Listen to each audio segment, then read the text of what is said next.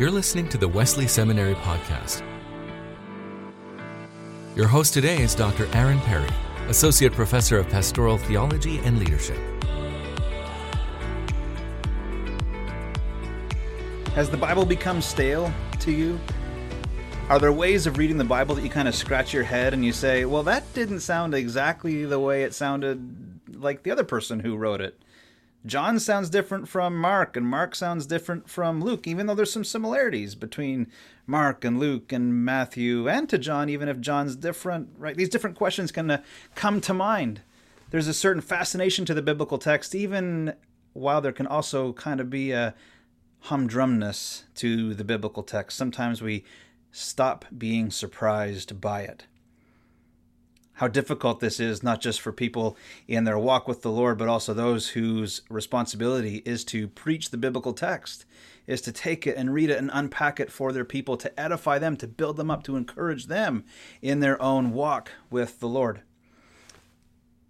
If any of those questions or experiences connect with you, today's guest is right for you. Today's guest is Dr. Bart Bruehler. Dr. Bruehler is professor of New Testament here at Indiana Wesleyan University. I consider him a friend. He's a person I've learned from. He's a person who loves God, who loves the church, and who loves the Bible. In this episode, we are specifically talking about the gospel according to Luke.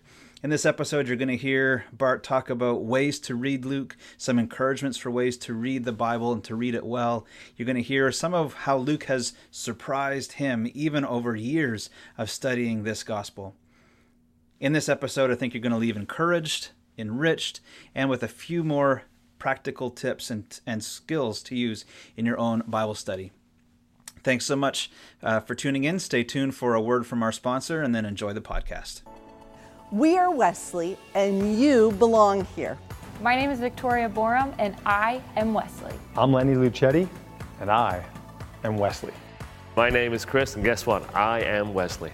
Hi, I'm Tina Shappett, and I am Wesley. We recognize this beautiful diversity that the Lord has called together that is Wesley. My name is Corey Merritt, and I am Wesley. I am Wayne Brown, and I am Wesley. I am Colleen Derr, and I belong here. You belong here too, because we are Wesley. Welcome to the Wesley Seminary podcast. Bart, it's great to have you. Glad to be here. Been looking forward to it. So, you and I have had a couple of conversations about some of the scholarship that you've been working on through the Gospel of Luke. I know you've been digging into, especially its uh, its rhetoric, right? Especially as the way it's yeah. been put together to convince the reader, convince the hearer, those who would it would come under its teaching. I'd love for you just to talk to us maybe a little bit before we get into that. But how did you become interested in the Gospel of Luke? Well, I always had, uh, I don't think I knew what it was at first, but I, I, just felt drawn to the Gospel of Luke because it seemed to be the story of Jesus that made the most sense to me.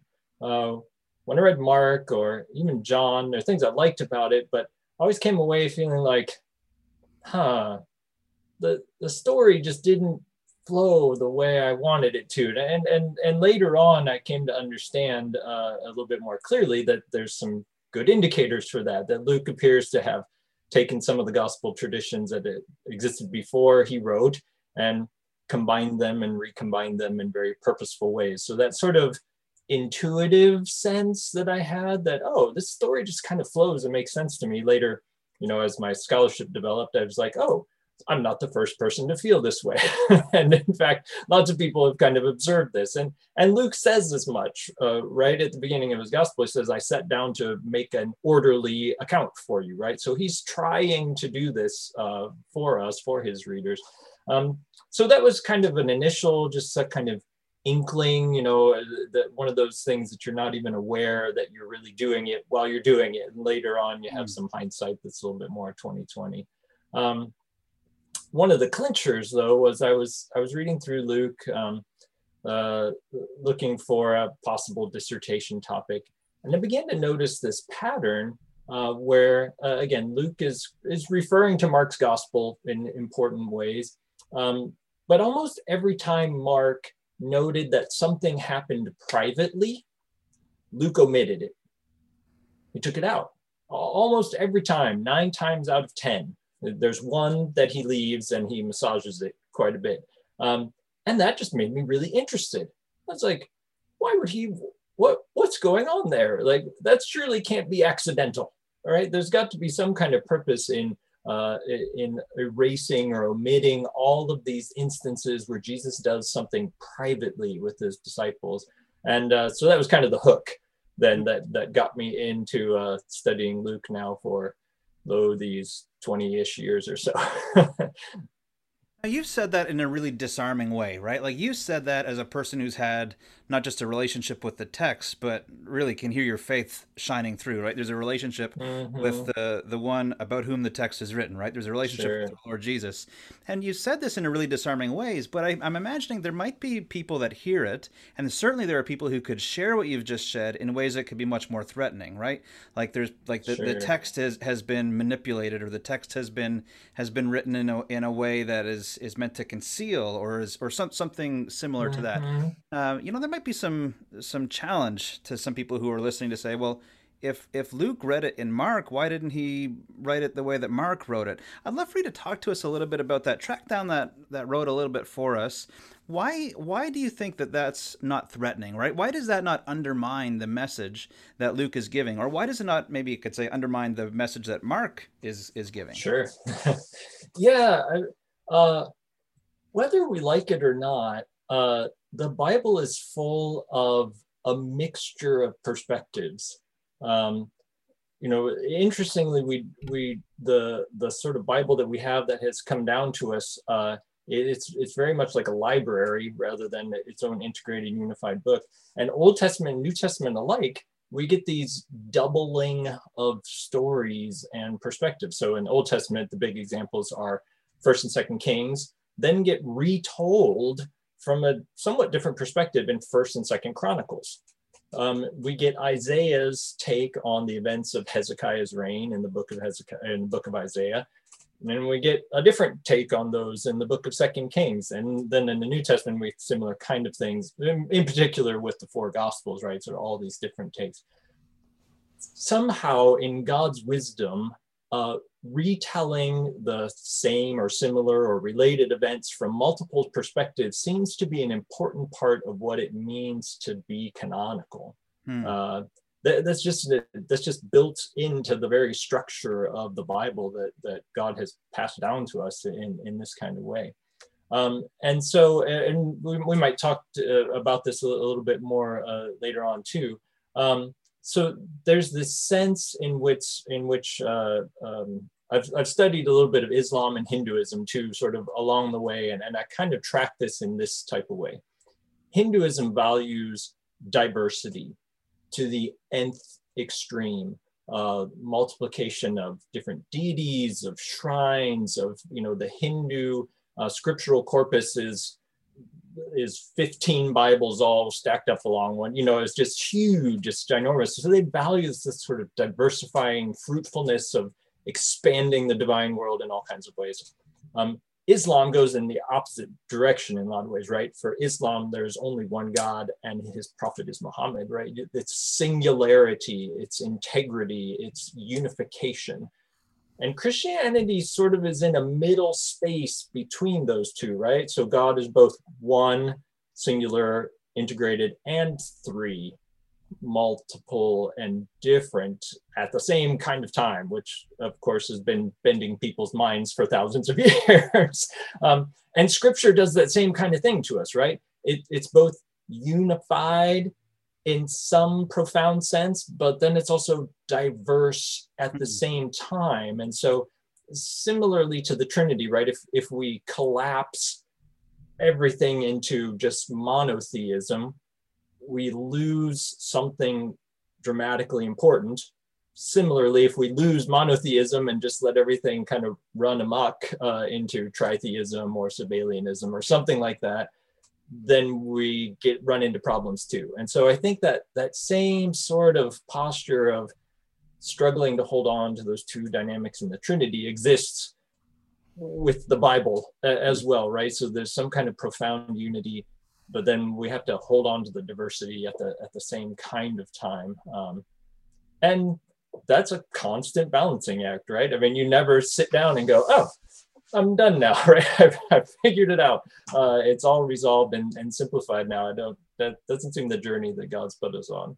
A couple of thoughts that come to mind. They're they're not uh, they're not related, but the first one that comes to mind is uh, whenever my wife and I were uh, just starting to get to know each other and maybe uh, our friendship take a little bit more of a, a romantic turn. Uh, there was a flood in the southern tier of New York. Now, and we, we ended up doing lots of flood uh, relief work together. Now, if I was to tell the story of the flood that happened in 2006 in the southern tier of New York, it would look rather different than the way that one of the motel owners would tell the flood of 2006 when they lost their business. Right? There's there's a, a shared event, but there's certainly different ways of, of telling the story. And uh, so I, I think about that, right? Like the the ways that that the uh, the gospel writers tell the story is one that's unique to them, right? They're telling the story for their own purposes and in their and in their mm-hmm. own ways. Now, the gospel writers aren't telling them in such extreme ways as a business devastated uh, account. Uh, uh, the the owner of a business that was devastated mm-hmm. in the midst of a flood would tell it in this in the way that sure. you know a man was falling in love with his future wife. Those would be radically different. So what's remarkable then, I would say, is the similarity of the gospels.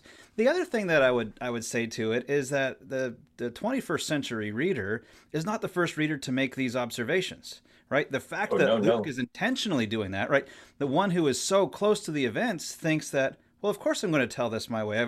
Of course I know the differences isn't something that undermines his telling of the text at all, right? We might hear it and we could certainly have it be told to us in a way that that's really threatening, like the, the text is really undermined, but but Luke isn't doing that, right? Luke is is using Mark. He's intentionally yeah. retelling the story for his own purposes, not in a way that undermines Mark, but in really in a way that that honors it.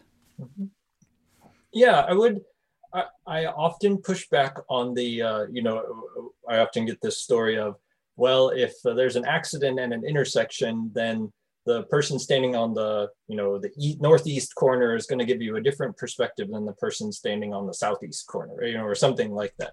I usually push back a little bit against that uh, metaphor just because what we have with the gospels does not appear to be four sets of different eyewitnesses so probably, uh, you know, all of these historical decisions always come with an asterisk, right? I mean, I'm always happy to get to heaven and find out, oh, that wasn't in fact the case. But you know, the, as best as I can tell, Luke was not an eyewitness to the events of Jesus's life.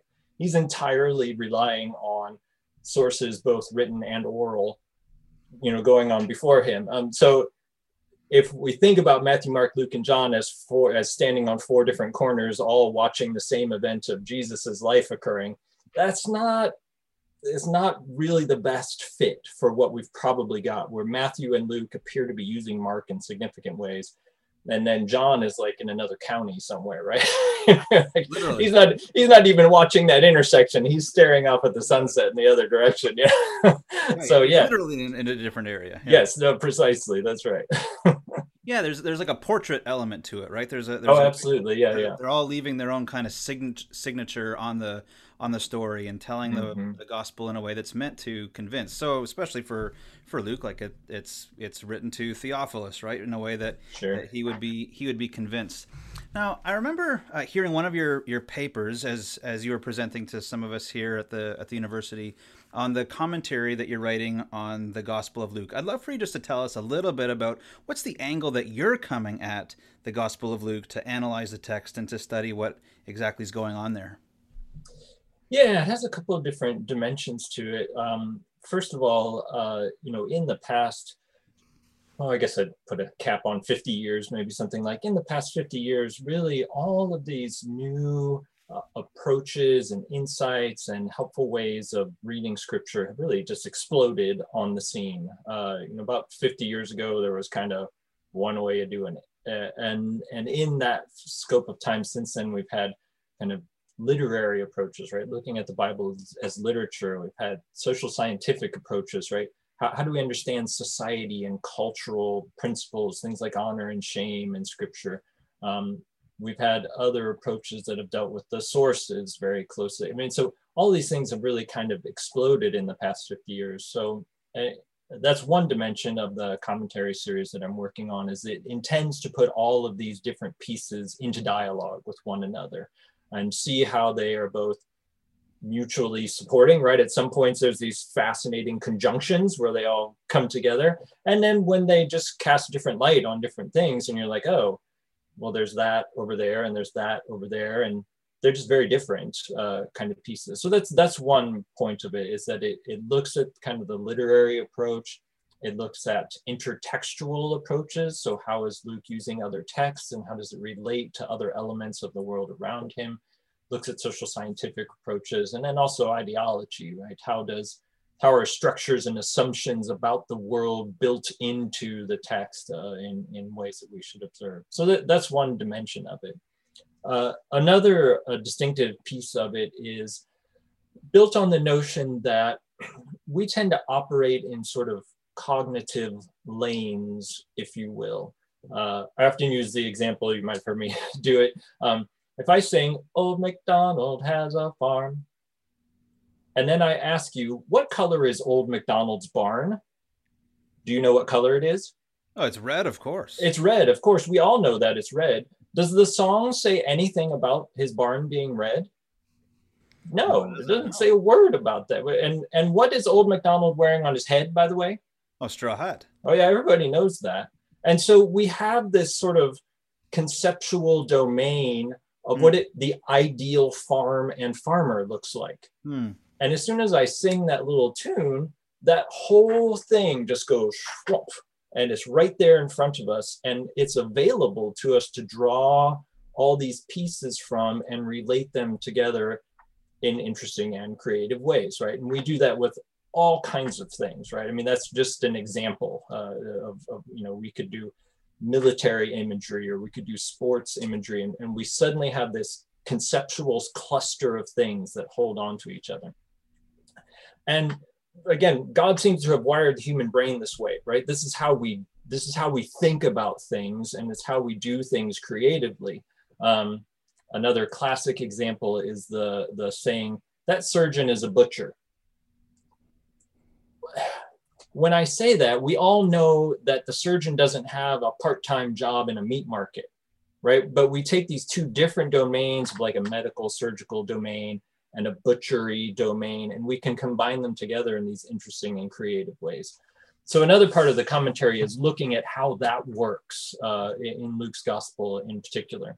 Um, in the ancient world, there seemed to be uh, some major and then some minor uh, sort of modes of religious discourse. So, for instance, uh, priestly modes of discourse, things that talk about temples, priests, sacrifices, cleansing, holy spaces, and time. I mean, all these things, again, are kind of available in a cluster. And then we have another cluster that's about apocalyptic things, right? usually involves military imagery. It's about the end of the world. They're cataclysmic events. They deal with sort of the whole of creation. I mean, again, we've got a whole sort of cluster of things around that. What we see, and what I think is one of the ways that the New Testament continues to have the power that it does, is that these domains tend to get blended and mixed in really creative and interesting ways in the New Testament and across the New Testament. Um, and so the commentary is really trying to take a look at that as well. What are these, what religious discourses is this drawing on that would have made sense to the people around them?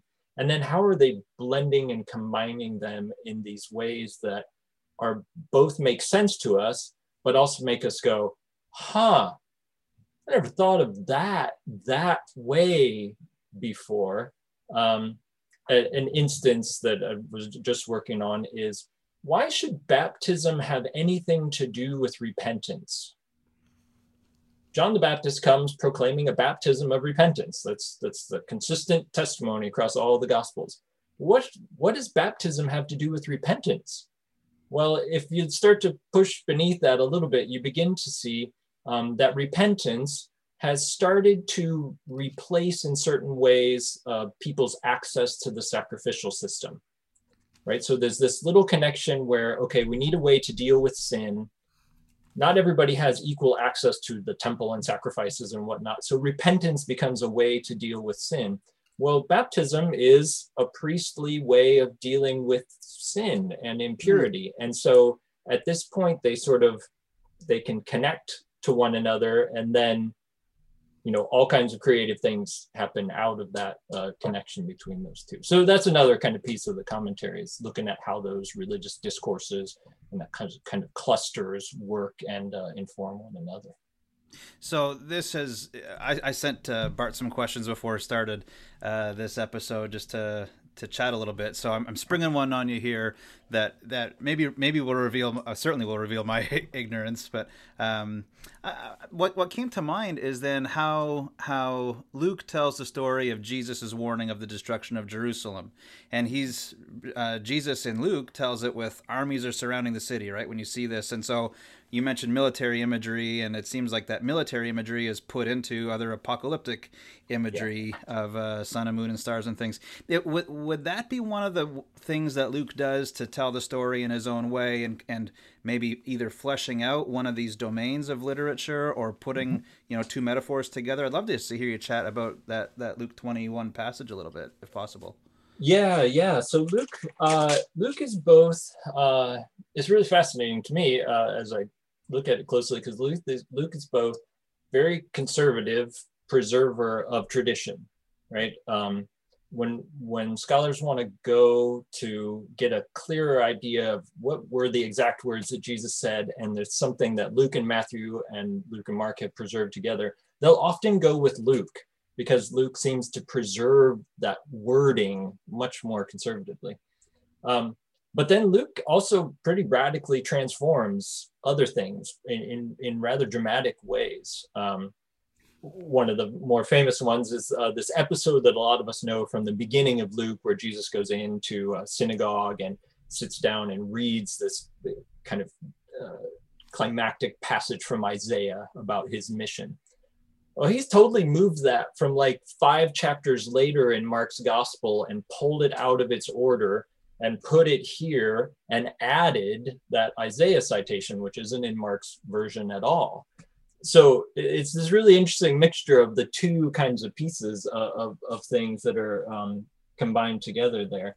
Um, one of the probably interesting things uh, uh, about, um, so you were talking about the destruction of the temple, which I think um, is that saying at the end of chapter 19. Uh, I, I was thinking of uh, Luke Luke 21. Uh, Luke oh, 21. When you see Jerusalem being surrounded by armies, you know that its desolation is near. Oh, right, right. Yes, yes. Uh, yeah, so this is one, um, it, it's in all three, Matthew, Mark, and Luke. Um, they've all preserved um, parts of this. Um, probably one of the most interesting things uh, about this to me is that this, again, this is a place where Luke has preserved both the order and the wording in large part pretty you know closely to its original right? When you line this up next to mark and luke you put them right next to each other you're like oh yeah same word same word. You know every once in a while luke will you know he'll tweak a point or something like that. And it's also important to know in terms of you know we were talking about reliability earlier um, if we go back and look at ancient rhetorical handbooks this is actually how they taught people how to write Hmm. So the the mode was the, one of the primary modes was here's a famous speech from Thucydides, right? We have this this fantastic speech. Your job as the student is to take it and rewrite it. And so, of course, to rewrite it well, you're not just going to copy it down word for word, right? You might expand at a point, or you know, decrease a certain point. You might insert you might change it from third person to second person you know so they were taught to do these kind of interesting variations out of respect for you know this classic example that they have before them. And so we see luke doing some of those kinds of things just little variations or shifting a word around here or you know kind of doing those minor uh, little changes. But one thing that Luke very distinctively adds um, to this discourse in chapter 21 is that is the last thing that Jesus says, which is entirely absent in the similar accounts in Mark and Matthew. So you get all of this, you know, the, the temple's going to be destroyed, Jerusalem's going to be destroyed, there's going to be upheaval everywhere, it's going to be disastrous, you know, all these kind of things. And then in 21, 28, Jesus, right at the end of this discussion, says, Now, when these things begin to take place, Stand up and raise your heads because your redemption is drawing near. So we might read through all of this and go, oh my goodness, this is going to be terrible. I mean, this is the worst thing ever. But Jesus actually gives us a really positive spin in Luke's gospel because he says, when all this awful stuff happens,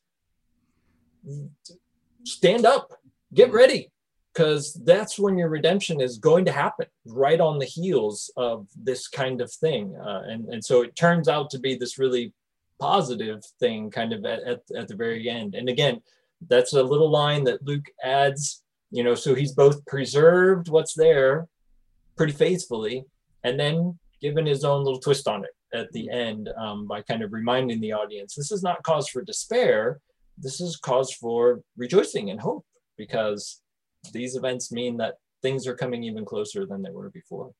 Hmm. Uh, so you you talked about putting together um, you know other spheres that maybe wouldn't necessarily be combined. And you know i'm listening to you unpack the text show how you've engaged with the text and clearly uh, you've had training and you've you've worked with the training right you've practiced it and what came to mind for me is that scene from taken when liam neeson talks about having developed a very particular set of skills uh, so you know, the, the, listener who's like, okay, thank you, Dr. Bruehler. You know, obviously you have some skills to have worked with the text to have brought this about. Um, you know, and people could go. And one of your uh, one of your own professors, if I recall correctly, Dr. Uh, Vernon Robbins, uh, has got a mm-hmm. great text that, that was given to me somewhere along the lines, and that I did my best to learn from it. And it's it's a really helpful text to engage Scripture. I'd certainly commend it to to listeners. I think it's called the the Tapestry of Early Christian Discourse. Yeah, uh, by Vernon Robbins. So you can learn some of the particular skills that Dr. Bruehler has has put on display here for us uh, through that book. But there's other people who are who are just right there are in the midst of life and they go to the text time and time mm-hmm. again to to be with Jesus, right? To to read yeah. the text. Maybe they they do this in family devotion time. Maybe they're a pastor that's studying the text for uh, to to teach and to edify their congr- congregation. Uh, I would love for you to just to talk to this person, right? talk to the preacher, talk to the reader who's familiar with Luke, but they don't have this particular set of skills that you have. Sure. They come to you and they say, Bart, help me to go deeper. How can I go deeper in my reading of the Bible, in particular with this conversation in mind? How can I go deeper in my reading of Luke? What advice would you give to them? Yeah, you know, I think people usually don't admit this uh, straight up, and I totally understand. I wouldn't have admitted it either at a certain point. But I think a lot of people, uh, from lay people in the pews to preachers in the pulpits, um, read biblical narratives and the Old Testament and New Testament and come away with a, little bit of a sense of letdown. Hmm. Um, that you know they they pale in comparison on a couple of fronts dramatically, right? They tend to have little to no psychological explanation of anything. And that's just a standard piece of contemporary novel writing, biography, history. Is to explore the mindsets and decision making processes of the key players and characters in the game. Bible rarely does that uh, and so we come sort of with this this inbred tendency to want to find that in our narratives right? And yet the bible disappoints us at every turn almost. Um, so so there's that dimension. Then there's also the fact that um, scripture was largely written in a world that we would call a high context society where the vast majority of people shared in long sections of tradition shared a lot of understanding with one another. Um, you know culture there, there wasn't a lot of pluralism. There wasn't a lot of intercultural contact. So when i'm talking to you you and I have probably grown up in the same village for 40 years together. We know all the same people. We've experienced most, if not all, of the same kinds of things. And so literature is written in this kind of context where you just don't have to download all that information. You can assume that your reader knows 80% of the things that you know. And we, again, don't experience writing novels, history, biography like that we want all of the details all behind the picture unpacked for us that's what makes good interesting creative writing right so for the person who often uh, I, I want to give people permission to have that initial experience of, oh, huh, that's not very interesting, really. Or the experience of, well, what was Peter thinking? And what was happening over there? Why were there those things? And who were those people? And what were they doing? And you know, there's there's all these kind of questions about what's going on behind the passage of scripture that are interesting and they can be helpful at times, um, but they can also be really distracting, right? They, they take our eyes off of the actual scripture and put it on to things that are happening all in the background. Because again, we're pretty attuned to being accustomed to that when we read novels, biographies of any kind. So it's fine. If you feel that way, you're okay. It just means you live in the present. and that's perfectly all right. That's right. You live right now. You didn't live three a thousand years ago. You're fine. Okay. Um, so don't shy away from that though. Just acknowledge it and say, you know, I'd really love to know what Jesus was thinking about this, but the text has decided that that is not important for me to know. Um, so just go ahead and ask it and then let, let it go over there. Um, and then that gives you permission to come back around to actually look at what is in the text of scripture. So don't be afraid to ask those questions that are off on the side, but then let them go and say, okay, well, what is actually here um, that's important that I can pay attention to and that I can look at rather than being distracted by things that are not there, but that I might like to know. So go ahead and make that movement, right? That, that would be one step. Uh, just make that movement, go behind the text and then walk right back around and sit right down in front of it again um, and, and just uh, start looking at it. Uh, another thing that's often I think a little disappointing uh, to readers today is that they find the narratives of the Bible to be really episodic, um, meaning that you know Jesus, Mark is the worst at this, right? Jesus goes here and does this, and he goes here and does this, and goes here and does this, and he goes here and does this, and you're kind of like, right? This is like the worst Peanuts cartoon ever, right? Uh, you know, it's just these one little frames of of things of each time that Jesus is doing something. Um, they really do connect together in a lot of cases though and those connections again aren't super obvious and they often are not tagged in the text as like hey this is connected to this because of x y and z. That's again just not how they wrote in the in the ancient world. So even though you might be a little sort of uh, disjointed by the episodic nature of it go back and say okay what's happening here and here and here and here that begins to make sense of what's flowing in the story. Um, a good example is in Luke, uh, across Luke 5 and 6. There's, and it's not the main point of the story, uh, of each of story individually, but it, it kind of builds up where these, there's this gradually increasing and increasing, increasing conflict between Jesus and the Pharisees and scribes. And that seems to be one of the reasons why this string of what might seem to be unrelated stories has been put together. So we get more and more and more and more and more conflict to the point where they decide they need to do something about Jesus. And it's at that point that Jesus chooses the 12 and gives the Sermon on the Plain, right? It's, it's almost like the stage has been set for this conflict, and now Luke is going to move on and tell us more about Jesus' own teaching. So those those are two things. Always make sure that you're coming back to the text that's right in front of you and reading it closely and well when Luke does give us details they're usually purposeful. Um, and then also sort of seeing the connections between stories um, that takes a little more time often for it to just percolate a, a little bit. Um, I, I encourage people to move away from what sometimes is the unfortunate habit of devotional readings of scripture where you know we get one verse hmm. and then a little chat about it you know so uh, even though the stories are kind of chunked off the way that they are read them together uh, read a chunk read a couple of chapters together and sort of get an idea about the flow and that often kind of reveals then what you should be paying attention to in each of the individual stories and brings that out uh, even more clearly. So you've had this this relationship with Luke for for quite some time, engaging the text, growing in your skills as you've as you've been reading it, growing in uh in your ability to read the text well.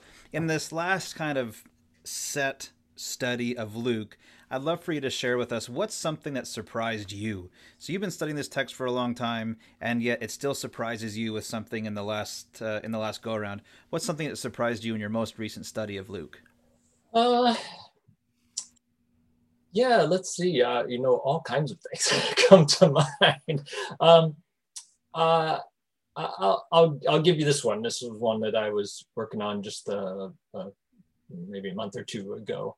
Um, so there's this there's the scene in Luke 11, uh, and again, it's it's in a couple of the Gospels in different ways, um, where Jesus is confronted by some Pharisees after he's just healed someone, and they say, you know what, the only way that you can do this is because you're actually in league with Satan.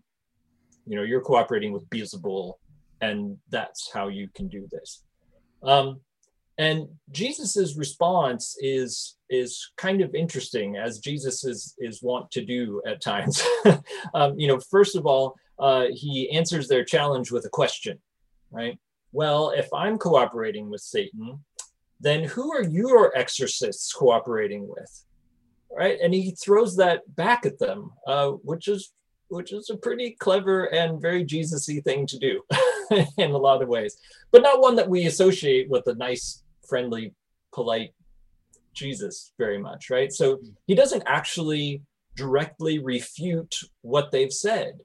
He just says, you know what, you what you've just said is baseless, right? Because why should you not trust my exorcisms when you have people who perform exorcisms and you're not going around and attacking them? This just doesn't make any sense. And then he kind of raises the stakes uh, and, and he says, you know, but if I cast out demons by the finger of God, then the kingdom of God has arrived upon you, right? And so it kind of raises the stakes on them again, doesn't directly, you know, refute their position, but he says, think about it.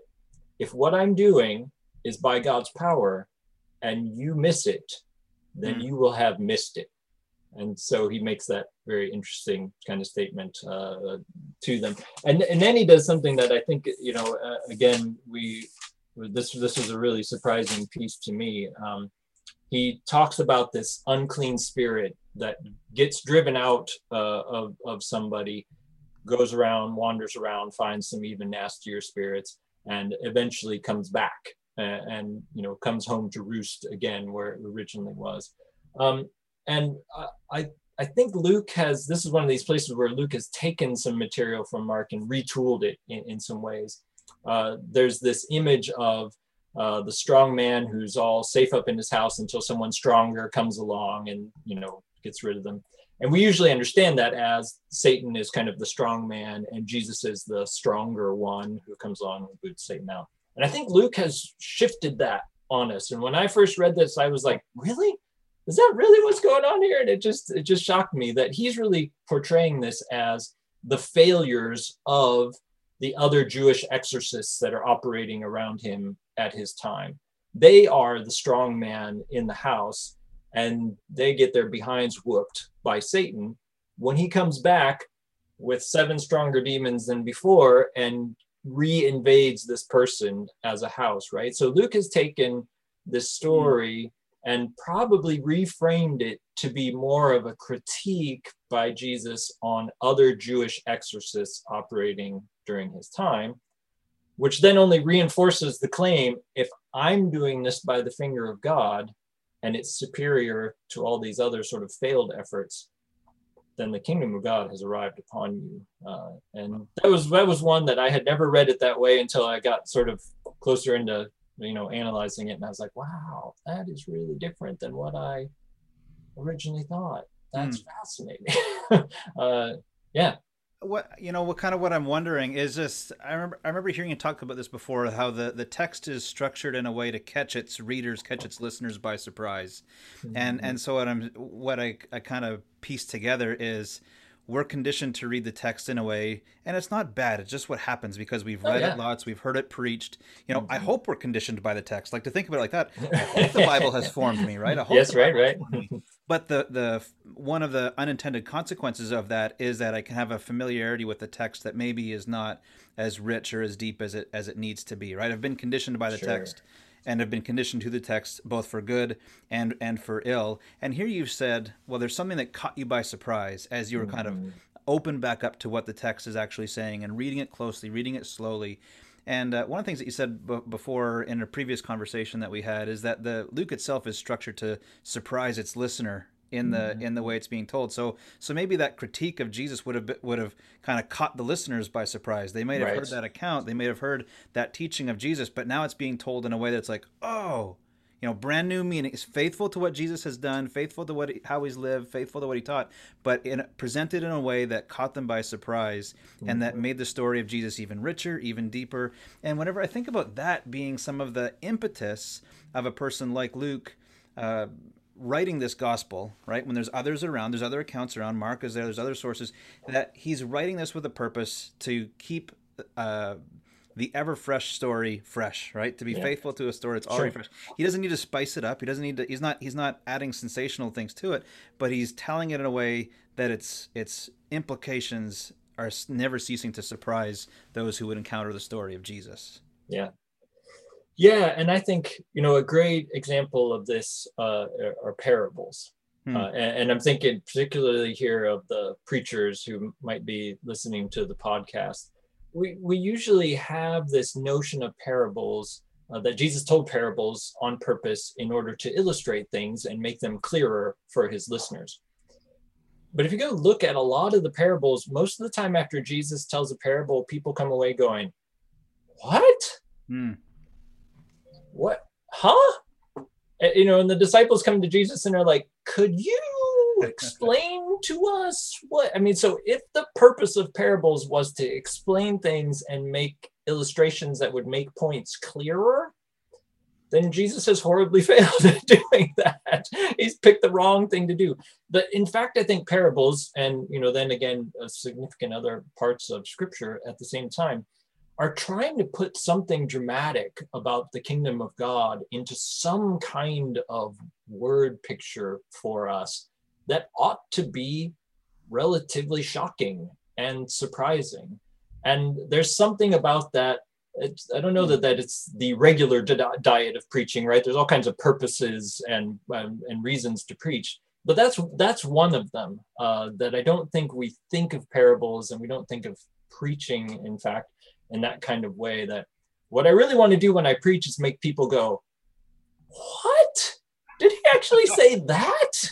I mean, that's not what we think of, but it is in fact what Jesus comes along and does, and what Luke then comes along and does to us as well. Uh, at, at, you know, multiple points uh, along the way is kind of give us that surprise or shock or that tidbit to chew on for the next couple of weeks until we try to eventually make some kind of sense out of it. So, a, a, couple of things I hope our listeners have just heard uh, you give them permission to do, uh, Bart. One was uh, confuse your, your hearers from the pulpit, right? That's okay. Yep, that's okay. Right? Have the, have them go. What what was what was that about? Maybe not for too many weeks in a row. Yeah, that's right. That's right. right? Jesus like, wasn't always doing that. have some tension there, but you've also given them permission to read the text in a way that if they if something catches them by surprise that that's a good thing, right? Yes. To, to, to go back, allow it, allow it to surprise you. And there's the, the flip side of that permission is also the challenge to be humble when we read the text again, right? Mm-hmm. Be humble when we read the text that, that we haven't figured it out. It's like you said, it, you know what? It's okay to read it and be disappointed. That's, that's kind of going to happen yeah. because of our, our historical situatedness. But with some humility and effort, there's a, there's a way to read it in a way that it catches us by surprise and that there's there's elements to it that um, uh, that surprise us and that drive us back to the text uh, again. So thanks for giving us those permissions and yeah. uh, those those encouragements and and uh, you know kind chastenings as well. Maybe I'd say. you bet. You bet. Uh, I'm going to ask you one final question here. Uh, so we mentioned uh, Dr. Vernon Robbins' uh, book, The Tapestry of Early Christian Discourse. Is there another commentary that might be especially useful for, for Bible teachers, maybe Sunday school teachers, or or people who are working with adults, or maybe preachers mm-hmm. as they're working to work with their uh, work with the text and sermons? Is there a commentary or an author that you would suggest they check out? Yeah, a, a couple, uh, a couple ones that uh, that come to mind. Uh, one is uh, just about anything by Joel Green hmm. is is pretty good stuff. Um, he's got a he's got a good commentary uh, on Luke that's um, uh, you know, very reader friendly uh, in a lot of ways. And uh, he he actually states in the acknowledgement that he wrote this commentary while he was doing like a two year Sunday school class on Luke at the same time. You know, and, and so it's kind of this you know co interrelating of his commentary work and his Sunday school class in his church. Um, mm. uh, so yeah, so that's a that's a really nice commentary if somebody wants to go look at that. Uh, a slightly different uh, form or flavor uh, is a book called The Hospitality of God by Brendan Byrne, um, which is, it, it, it, might even in the subtitle say it's a commentary, but it, it's more of kind of a, a running exploration through the Gospel of Luke on this notion of God welcoming us back home, right? This, this idea of hospitality. Um, so it, it does kind of follow through the book of Luke in the way that a commentary does, but it, it's not a sort of verse by verse by verse type mm. of thing. It's, it's much more of a thematic uh, look at, at, the Gospel of Luke. So uh, those are two, um, uh, I think, very handy, helpful, insightful theological resources about reading Luke's Gospel. When might we see uh, your work uh, hit the the online shelves? Lord willing, 2023. All right. Yes. Well, that that'll give us something to pull us through the rest of 2020. Okay. yeah, me too. Hopefully, we will anticipate, and uh, hopefully um, that'll also give us a great reason to, to connect. Hopefully, it won't take uh, three years to reconnect, but right, uh, to have you back. we can do something else in the meantime. Joining us today has been Dr. Bart Bruehler. Uh, Dr. Bruehler is professor of New Testament here at Indiana Wesleyan University National Global. Uh, he's a friend. I've sat on committees with Bart, learned from him, appreciate his uh, missional demeanor and the way that he engages in our community as well. So, Bart, thanks so much for taking the time to, to talk to, to us about Luke. You're welcome. It's been my pleasure. Thank you, listeners, for tuning in. It's always great to have you give me permission and uh, a great excuse to have conversations like this. So, thank you for making the Wesley Seminary, Seminary podcast possible. Uh, the podcast does exist to introduce topics and resources for fruitful ministry. I hope that the Gospel of Luke uh, will become one of those resources if it isn't already in your own ministry and devotional and life committed to our Lord. Thank you, uh, Cam, as well, for your production work. Appreciate your uh, being such a great teammate on the Wesley Seminary podcast. So thanks, Bart. Thanks, Cam. Thanks, listeners. Appreciate you all tuning in and trust you all to have a great day. Find us on Facebook, Instagram, and Twitter under the name Wesley Seminary.